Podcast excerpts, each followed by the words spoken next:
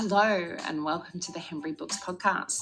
I'm your host, Jessica Mudditt, and I'm the founder of Hembury Books, which provides ghostwriting, book coaching, and publishing support to non-fiction authors. We're going to hear from some of the amazing authors that Hembury Books has worked with, and we're also going to speak to experts who can help you make your non-fiction book a huge success.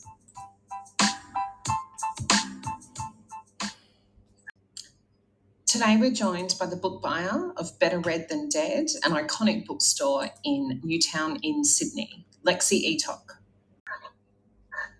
Thanks a lot for joining us, Lexie. That's okay. You're so welcome. Um, I love Better Read Than Dead. Um, for people who may not have been to your bookstore in Newtown in Sydney, mm-hmm. um, could you please tell me about it? Like what it looks like, when it first opened, and where it got this iconic name? So, Better Read has been around, or we had our 26th birthday last year. So, Amazing. we're coming up on 27. It's it is a in terms of bookshops, it's quite big. I would say we have I don't even know how far down it goes to be honest. It's quite big. We have a mezzanine that's full of just art books and cookbooks, and then we also have a second level that's used for event spaces and to hold our book clubs. Mm, it's wonderful, and I love the colours too. It's all um, like the shelving is a beautiful kind of teal colour it's very distinct. Yeah. And what about the name? Who came up with the name? I the original owner came up with it, I believe, and it's just a little play on communist slogan. Oh, I didn't realize that. Yeah, so the original saying is uh, "better dead than red." Really? Mm-hmm. Meaning what? So it's I actually had a look into it the other day, and it's better to be dead than to be a communist. Wow. And then some people flipped around as better read R-E-D. Oh, I see. Of better course. read than dead. Yeah, that yeah. is very so clever. actually a little play on a communist slogan from the, I think it would be the, the 50s. Wow. Probably when all of the Cold War stuff was going on. That's so interesting and very clever. Um, I would love to know what being a book buyer involves and how you how you became a book buyer. So I was very lucky. I stepped into the role with I was hired directly as a book buyer, whereas from my understanding, a lot of people do need to uh, work their way up from being a shop assistant, like a bookseller, and then they eventually work their way up into book buying, I was approached for the job, mm. which was quite interesting. I was working in higher education at the time, but I'd been going to the book club, the book clubs through Better Read for five years maybe. And then I started hosting them. Mm. I started hosting one, so I was already known to the store. I'd been a customer there for it's been over 10 years now. Wow. So I was quite familiar with the store, knew how everything kind of worked, and then I was approached for the job and I handed in my resignation at my other job within two days. And so, so you said you started it all handed it all started quite quickly. And it was November 2021 you began as book buyer. Mm-hmm.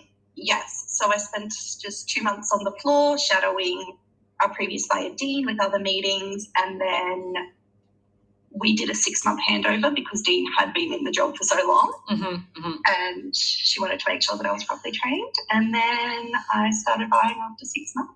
Well, must have caught their eyes having exceptionally good taste in books. I have very similar taste to the old, to our old buyer. So we didn't really disagree on anything. So I think it kind of flowed along nicely. And how would you describe your taste in books? What catches your eye? I would say probably literary fiction more than anything else. I read quite a lot of translated fiction, specifically Southeast Asian, and I, I, also got that from Dean. I think she and I agreed on quite a lot of that, and probably yeah, definitely contemporary literary fiction. Right, that's my main happy place. I see. So, but I mean, gosh, you hold a lot of power speaking as an author. you know, you're making these godlike yes, decisions. I know. Every author wants to be in a bookstore, right? So, like, just break down like your different responsibilities. Do publishers come along with their list of new releases and you say yay or nay?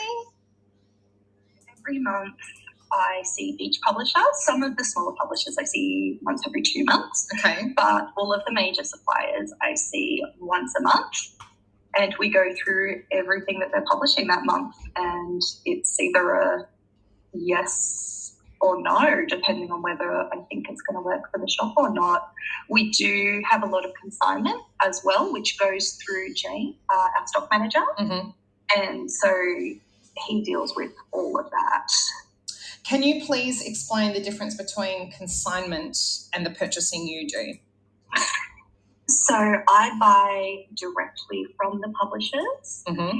and consignment uh, tend to be books that are self-published. So the author has gone along, published, been responsible for publishing the books themselves, and they don't come through someone like Penguin Random House. Mm. So having James, who's a wonderful person, he was so kind to me yes, when I published our home in Myanmar. He wrote a review on on your website. It was the first review.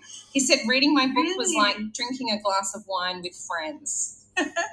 and he was just so kind and so supportive. He put my book face out, you know, not so that it was just the spine. He was so supportive. Yeah, he would yeah. A lot of that stuff with the indie authors. And better read than dead you know the fact that you have a dedicated person like james to buying from self-published authors are you quite unusual or is that a growing trend do you think?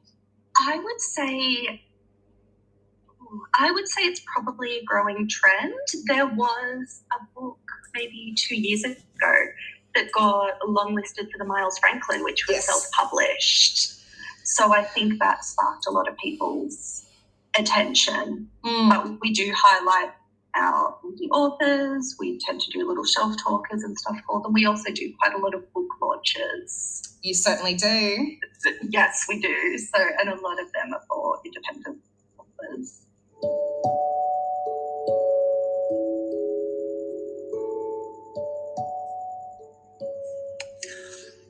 Want to turn your unique story into something that you can share with others, with chapters you can flip through and pages you can dog ear. Hembury Books is the place where your story can become a book. Um, I would love to know when you are meeting with a publisher face to face and you're looking at a non-fiction book what makes you decide to either stock it in your bookstore or not? So I would say that for debut authors, it's more of a what catches my eye, what I think the customers are going to like. It's very dependent on the subject matter because some books we are, we do have a very specific clientele. I would say it's widened up a lot over the last few years, but there are just there are definitely trends in what people buy here and what don't and what people don't. So I would say that that's the first factor, and then the second factor is if it's not a debut author, I would look immediately at the sales figures for the previous book. Depend looking at how well we did, if we took it, if it didn't do too well, and map it out according to that. There are definite trends. That's interesting. In publishing. Mm, okay. So if I think that something is becoming a little bit too prevalent, I would probably cut back. Interesting. On something. Okay. What's an example of a trend that's doing well at the moment? I don't know, wellness or self care or something like that? it tends to be very topical. So the when the invasion of Ukraine happened, within a month and a half, we were getting sold books about Ukrainian history, read um, biographies of Putin, and that just floods the market. I see. Yes. That's interesting. Okay. So ADHD, ADHD is also definitely a trend right now because people, yeah, people want to learn about it. Mm-hmm. And the, all the books tend to come out at once. Oh, that's... We're also having a big Holocaust moment, which happens every year or two, but there's always a month in the year where everybody has a book about that topic. Right, I see. And then what about in um, memoirs? Are there any trends in that at the moment about what people are writing about? I would say that memoir is a little bit more diverse. A lot of the memoirs, in terms of lead titles, the ones that the publishers are really, really pushing, come out around Christmas time. And so quite a lot of them were, are about celebrities and musicians. Mm-hmm. Yeah, sure. Ones that people are going to be giving as gifts. Yes, okay. And is your busiest time of the year the lead up to Christmas? Absolutely. October is the uh, biggest publishing month of the year. And so we'll see lists there that are twice the size mm, the, as the rest of the year. And yep. then definitely Christmas is our busiest time by far. Yeah, because a book is a great gift for young and old. It is a great gift. It is. And it's really nice to have customers come in and they're buying a book for every single member of their family. Oh, that's yeah. They're they're a family of book lovers. They're my kind of people. Yeah, it's really lovely to see. Um, what's your advice to an indie author who would love to have their books stocked by Better Read Than Dead? Now, in terms of the way that they present themselves, how to put their best foot forward. What I would say that we pretty much take a chance on most things and just see how it goes. Because if it's coming through consignment we're not we're not really losing anything on that. We can put it on the shelf. We can take a chance on it. Whereas when books are published through say lightning source or IngramSpark we do have to pay money to get them in and they're also not returnable, which makes mm. it a lot more of a financial decision rather than going, oh, yes, amazing, we'll take X, Y, Z. Because if it doesn't go well, then it is it is on the shelf forever until someone buys it. So yeah, you're you're purchasing the stock, you fronted up the cost. What about from a traditional publisher? That's always returnable, not firm sale?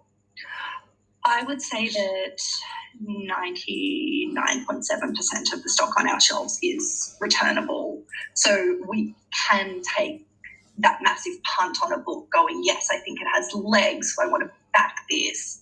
And we can do that and really throw our weight behind it. And sometimes it doesn't work. Sometimes mm. you do get a book going, oh, this is amazing, this is going to do the thing and you sell one copy and then you're sitting there looking at the sales figures going, oh, isn't it? Well, I liked it. So it's a, it's a, it's reassuring to hear you say that because the market is such a wild beast. You just the author doesn't know. There's, there's no certainty, is there, of what people will there's purchase? None. Yeah, there's absolutely no certainty at all. And sometimes it is just saying, well, it's a gut instinct. I trust my gut I'm going to throw my weight behind this book. And this is why I think it's so good that we feature a book of the month every month. So we can really market it, we can really promote it. We can go, yes, this is our thing right now. Everybody take a look at it. Sometimes even that it doesn't do well, mm. but really, really backing it is a lot easier to do when you can go, oh, well, in three months, if it hasn't sold, we can just start return it yeah. easing it returning it back to the supplier. So that's kind of the cutoff point is it? So you're happy to give sub like say an indie author a try um, and if their book hasn't sold within 90 days then the author will re- come and pick up those books? Yes. Yes i believe that's how it works with consignment we tend to keep things for three months which is a general publishing maybe not publishing cycle but that's the cutoff point for when we do start returning books. And James will have a look at the sales figures and go, okay, it's been face out, it's been on the front table, it still hasn't sold anything. Let's see if the author wants to keep it on the shelf mm. or if they want to come and pick it up. Mm. It's a it's a tough industry, but the thing is, there's only so much space in your store. You just can't you know, it's all the incoming books every year. I don't know how many new releases you get every month. Thousands. Absolutely. Thousands, yeah. Thousands. And we are a big shop and we do have more room than others, but there are hundreds of books per list. So going through them and sitting there being like, yes, no, no, mm. no. You have to be really discerning. It's a commercial decision. You do. It is. It absolutely is. And sometimes I will, sometimes it does come down to taste, but a lot of the time it's do I think people in Newtown or wherever they come from on the weekends are going to pay $33 mm. for this book. Mm. And you mentioned because Better Read Than Dead is iconic on King Street, Newtown, one of the liveliest mm-hmm. parts of Sydney. How yeah. would you describe the clientele, the kind of people that walk in through your doors and their interest in books? It's, I would say it's a big mishmash. It used to be a lot more focused, I think, but Newtown is gentrifying. It's getting yeah. expensive. We have a lot less uni students shopping with us mm. than we used to. Mm. Classics like classic fiction is a huge area for us because we do have the university down the road and oh. students are studying English and they'll come and they'll buy them and a lot of the time that's their entry point mm-hmm. into shopping. But we have a lot of parents come in, a lot of grandparents. We have quite a large children's section. Mm-hmm.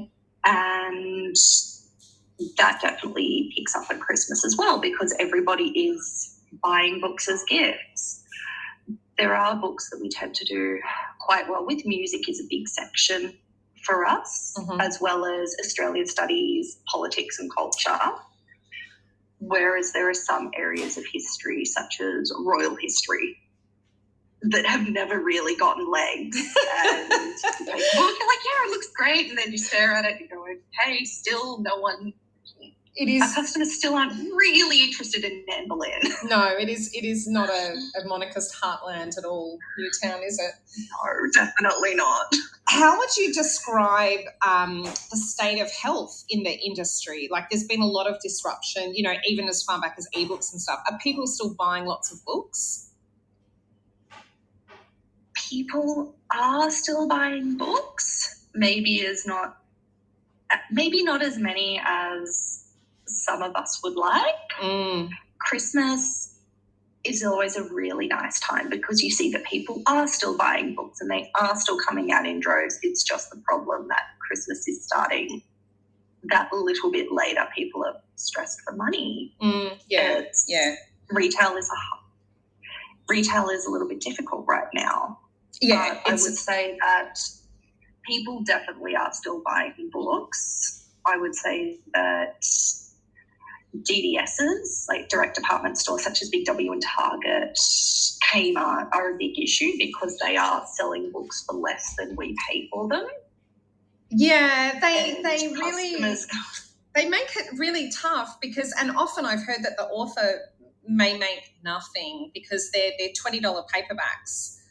And uh, there just isn't enough left over to even really pay the author, or it's 50 cents a copy or something ridiculous. So, yeah, they're paying, they're selling books for less than we pay for them, and then cost. Thankfully, not too much, but we do have customers coming in going, "Well, X Y Z is selling it for this much. Will you price match?" we're going, "Well, no, you are paying for us to recommend books and to have a large curated section. Mm. Mm. It can be a bit difficult when customers do come in for recommendations and you spend 20 minutes with them and they've been writing everything down and then they go, okay, great, thanks. I'm going to do my Amazon order now. That's terrible. And I'm so sad to hear that. That is a kick in the guts. That that is. So people will actually say that to your face. I mean, they're openly dishonest. That's awful. Yes. Gee, yes. retail can be brutal. I, I know from firsthand experience. Yeah. Thankfully, most of our customers are really great, and we do have our regulars, which is always nice because you recommended them a book, and then they come back and you check in on whether they liked it. Yeah. So we do have really fantastic regulars who you see every week at the same time. Yeah, that's, and that's always really lovely. Yeah, that well, that's that's heartening. I just want to go back to something you said earlier, Lexie. Um, mm-hmm. You said when if it's not a debut debut author, it's their second book, their third book. Um, and you'll look at previous sales figures. I'm just thinking of the author whose first book, you know, was not a commercial success, and their second, they're sure their second book is going to be great. Are they going to be forever held back by the lackluster sales of their first book? It does depend on when the book came out because we've gone through a period here where if the first book was what we can call a COVID casualty, we'll reorder the reorder just one copy of the first one back in and then a little pocket of the second one to go, you know what, we are in lockdown, people weren't really spending, let's give you another chance. Mm. So sometimes books do pick up, mm. Depending on if they've got a growing market. I wouldn't say they'll be held back. It's not going if I think it's a book that the customers will like, I'll still take a bit of a chance mm, okay. and go, okay, let's try it again. Different time, different market, different book. Okay. Okay. Just still give it a bit of support. Mm. But if it's a book that we just took a bit of a punt on the first time, only got a small pocket of, did, we didn't sell any copies, mm. and it's not something that there's a lot of demand for, mm. it might be a little bit more difficult to get a spot on the shelf. Yeah, sure, sure. Um, I was wondering in terms of again, you're an, someone who's an indie author listening to this. How important mm-hmm. it is to have a professionally designed cover and to make sure that a book is excellent quality because you're going to, or James is going to flip through, through it, right, and check that mm-hmm. you know this is a, a great book. So it's not so difficult to get a spot on the shelf, mm. but customers don't always know if it's a self published book or if it's coming from a huge supplier. So you have to keep in mind that it's going to be sitting next to a book that has been edited, mm. has gone through all of those rounds, does have a professionally designed cover. Mm. So we will still take a we will still take it more often than not. Yeah. But if it's your book, if it's a self-published author's book there, and then it's next to the News Zadie Smith. Yeah, it's got to stand up it to Zadie Smith. It is a matter of it does have to stand up, and it is a matter of getting someone to part with that money for that book rather than one that has been designed professionally, edited, mm. all of that. If that if that makes sense. Yeah, that absolutely makes sense. I have to say the most humbling well, one of the most humbling parts on my journey to becoming an author mm-hmm. was um, walking into your store and I was coming in to sign copies of my book and walking into the bookstore not as a buyer but as an author this time and just looking at the mm-hmm. sheer number of titles trying to find my own book. Like i walked in knowing what i wanted to find finding it and then just think it was just overwhelming. Like it was like being in an ocean. You know it's really it's really hard to sell books like quite fundamentally i think. It is. It is a matter of ebooks are cheaper Mm. People can buy them online cheaper as much as it is not great for us. That is how it happens. So, yeah. getting a book into the hands of someone is a little bit of a challenge that way. Mm. But it, it also kind of reaffirmed you have to market, you have to put yourself out there, you have to go on podcasts because no one's there's no trail of breadcrumbs into bookstores right so it's everything getting into the, a bookstore is you, you know you should give yourself a pat on the back but there's a lot more that goes into getting people to go and buy it, right? Absolutely. Just it's great having it on the shelf. That means that it's already passed so many rounds yes. of everything. I couldn't even imagine doing that just because I know how absolutely brutal it could be. Mm. So once it's on the shelf, there is just that added extra step of trying to get someone to pick up your book rather than mm. someone else's. So yeah, book reviews, podcasts, radio, that really mm. does contribute, especially when you have customers coming in going, Oh, I heard about the book. Mm. And you're there trying to put together what the book is. But so many people do come in with reviews clicked out or talking about what they heard on ABC. Really? That's that wonderful. Weekend. Yes, yeah. Oh, it's lovely. We get handed a little piece of paper and they've got it written down, and you go, okay, let's see if we've let's see if we've got it. Hopefully, we do. That's wonderful. I also I just want to end by saying how great I think you are to do all these events. Um, your terms are great, you know, so um, an author, just you know, to give a plug, if anyone's you know got a launch coming in Sydney, I would say highly recommend Better Read Than Dead because it's the there's no room hire fee. You pay for the ticket, so it's around five dollars for the ticket, or you can buy a book with your ticket. Um, and it's a fantastic space in this amazing bookstore. Like for me, there's no better place to have a book launch than in a bookstore with all these beautiful shelves everywhere and that you're open to, to you know all authors is is wonderful as well. Yeah no we have an amazing events team. We have two people that just work on events and they're absolutely incredible. I'm not gonna lie it's yes shout out to steph. She's amazing. Uh, yeah. Yeah absolutely onto it. working here for 10 years now and she's absolutely amazing at what she does. So it's yeah. really wonderful having a great team that you can just.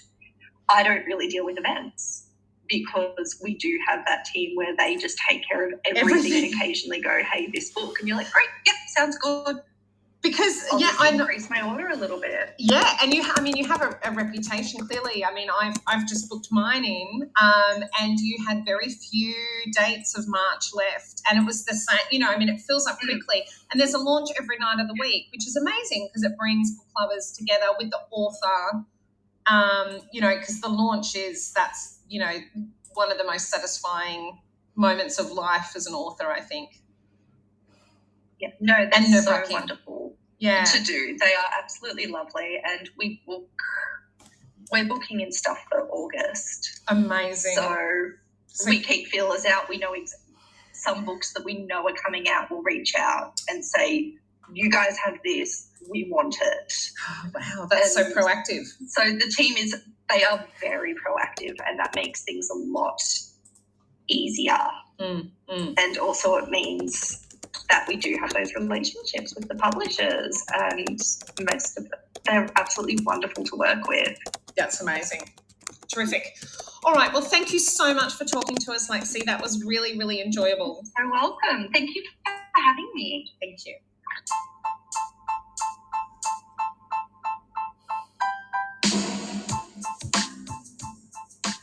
I hope you enjoyed listening to the Hembury Books podcast. If you did, please subscribe and leave a rating. I wish you all the best with your book project.